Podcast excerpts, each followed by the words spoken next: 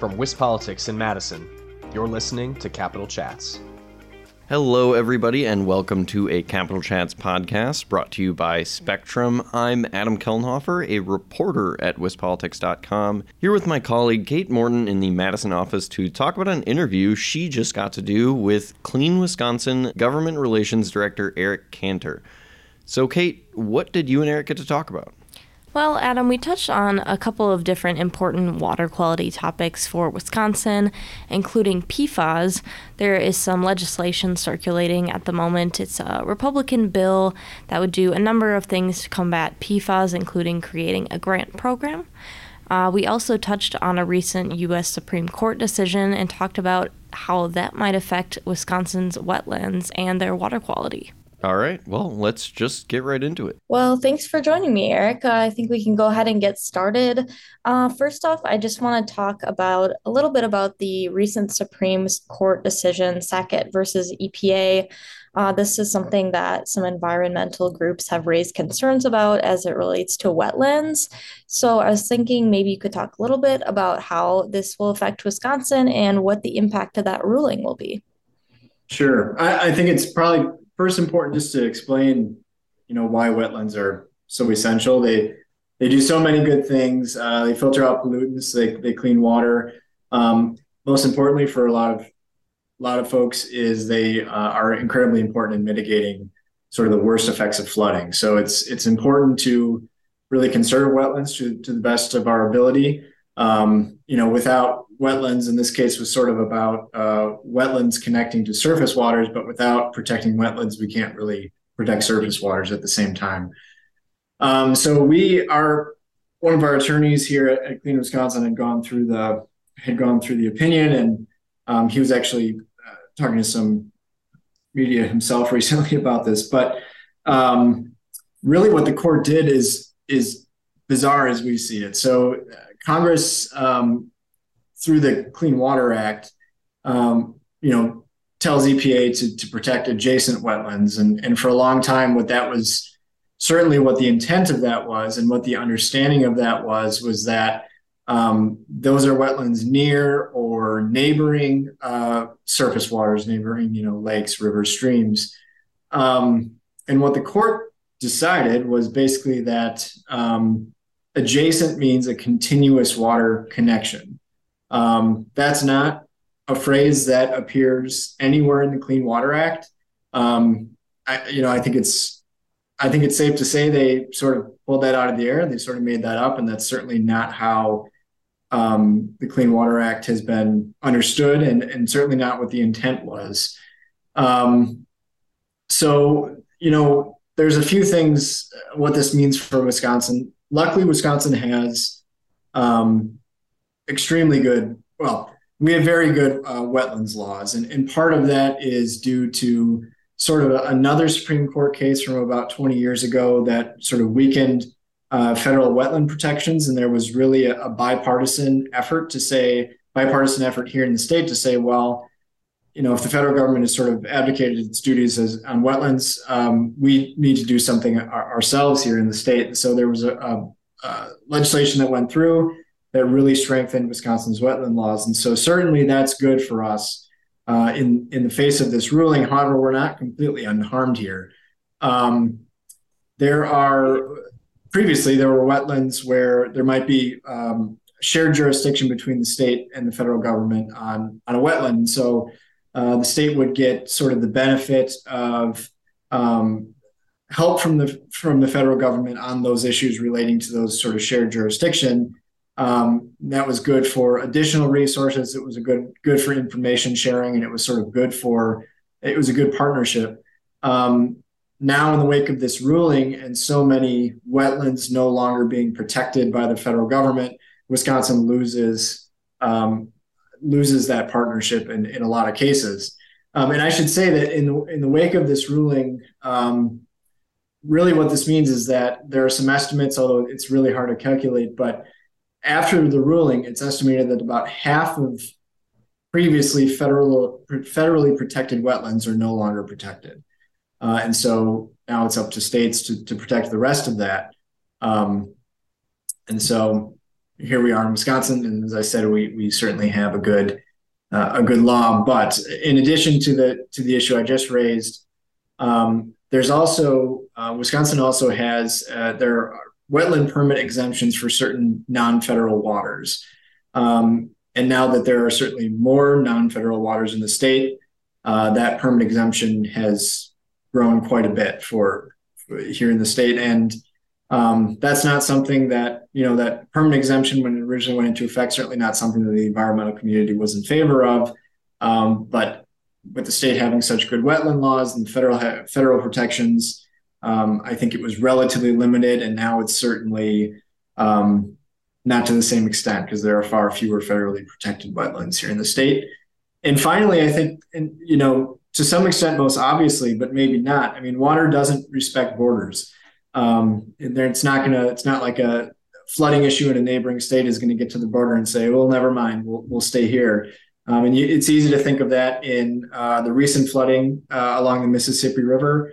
Um, you know, if we have if we have good wetlands laws here in Wisconsin, but say Minnesota doesn't, um, pollutants that are coming out of less protected wetlands, perhaps in, in Minnesota, for instance, and I don't exactly know their laws, so I don't exactly uh, can't explain exactly what this would entail, but certainly um, flooding events in, in Minnesota when the Mississippi River floods, that's all going to come into the river, into Wisconsin. Um, and so, there, you know, just because we have good laws um, doesn't mean we're protected by the movement of water coming coming from other states, uh, perhaps that don't have the same level of protection. So it is it is quite a big deal for for Wisconsin, even though we again uh, with that bipartisan effort uh, almost 20 years ago. And I hope what what we'll see is, um, on the one hand, certainly following this ruling, you know, the political will not to sort of chip away at that law that was passed 20 years ago, because certainly over time it's been chipped away at a little bit. Um, so I hope the political will to really maintain our current laws, um, but also the political will to do what bipartisan legislature did 20 years ago, which is pass any new laws that would that would bolster our wetlands laws even more.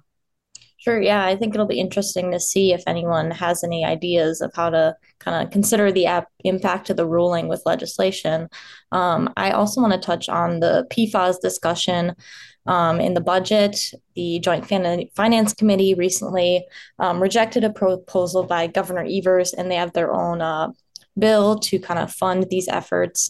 Um, some people are kind of concerned that this funding is attached to a bill and the bill would need to pass in order to get that funding out there. I guess, could you talk about your thoughts on the bill, any concerns you have?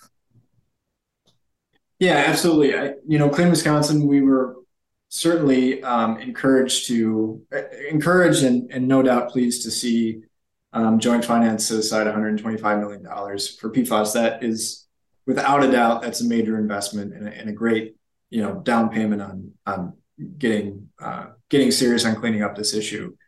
Um, so we're appreciative for those efforts, and and in combination with the bill, there's you know there are some pretty encouraging things in the bill as well. Certainly the municipal grants, um, putting money directly into the hands of of uh, municipalities for testing, for upgrading water systems, um, the grants for the uh, the innocent property owners, and other sort of grant programs in the, in the bill.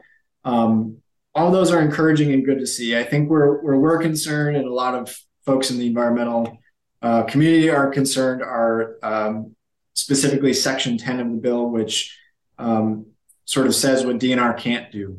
Um, and in reading that language, it certainly appears that um, PFAS is treated differently under the spill Wisconsin spills law as compared to other contaminants. Um, for instance, uh, the bill says that um, DNR can't require a uh, can't re- require a property owner of a brownfield property to test for PFAS um, unless DNR has information that the property previously had a substantial amount of uncontained PFAS.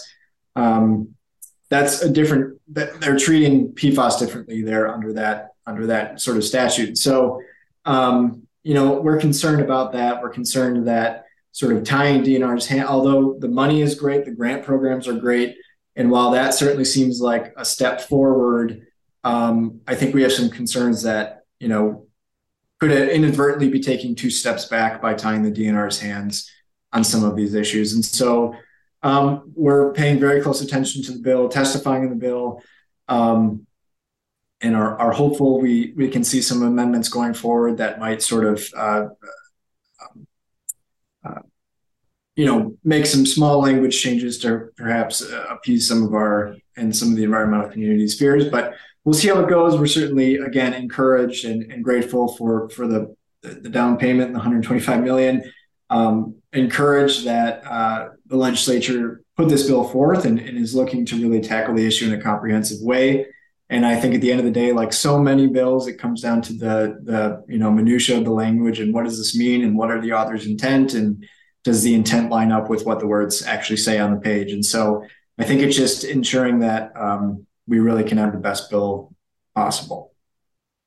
Yeah, and I also wanted to ask do you think that, um, other than these concerns, are you hopeful that the investment will be able to pass through both chambers of the legislature? Yeah, you know, I, I think so. I, I, um, finances budget process is uh, certainly a, a pretty um, substantial process. And I think when you get the uh, you know legislative leaders and committee leaders in a room and they're talking through things and they arrive at that number, I think that number has been. I would hope and assume that that number has been vetted through all the proper channels, and that when we get to a final bill that passes, there's no reason for anybody to believe that that 125 million won't remain intact. That I think that would be the hope of certainly Clean Wisconsin, certainly the environmental community, but I think that would be the hope uh, of every citizen who's affected by PFAS currently. Um, and I think that not only is that their hope, but they certainly deserve um, to to take the legislature at its word. It, it promised 125 million, and um, they deserve that number at the end of the day. Okay. Um, I also wanted to talk a little bit about a recent settlement with Kinnard Farms, a concentrated animal feeding operation. Clean Wisconsin was involved in that lawsuit. Maybe you could just explain um, what that whole lawsuit was about and the impact of that, how it's significant. Yeah, so the original suit that went through uh, Supreme Court, um, Clean Wisconsin was uh, won that case back in 2021. Um, and the case, the outcome of that case basically said that um, the DNR needs to exercise its authority um, to determine when monitoring and animal uh, unit limits are appropriate for a given farm.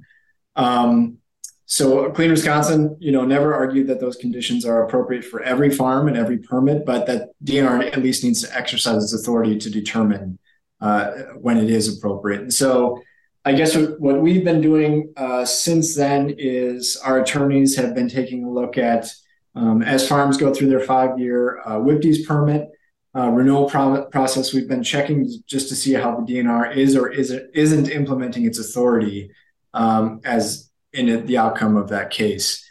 Um, in a few cases, DNR has imposed groundwater monitoring. Um, certainly that's created some lit- litigation. We've seen settlements, and I think that that's the specific settlement that you're referring to in, in Kinnard.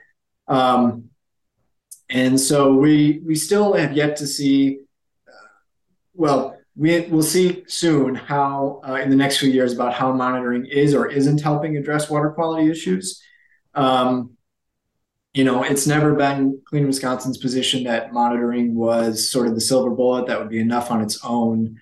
Um, and monitoring just tells us, you know, how we can better manage manure on farms.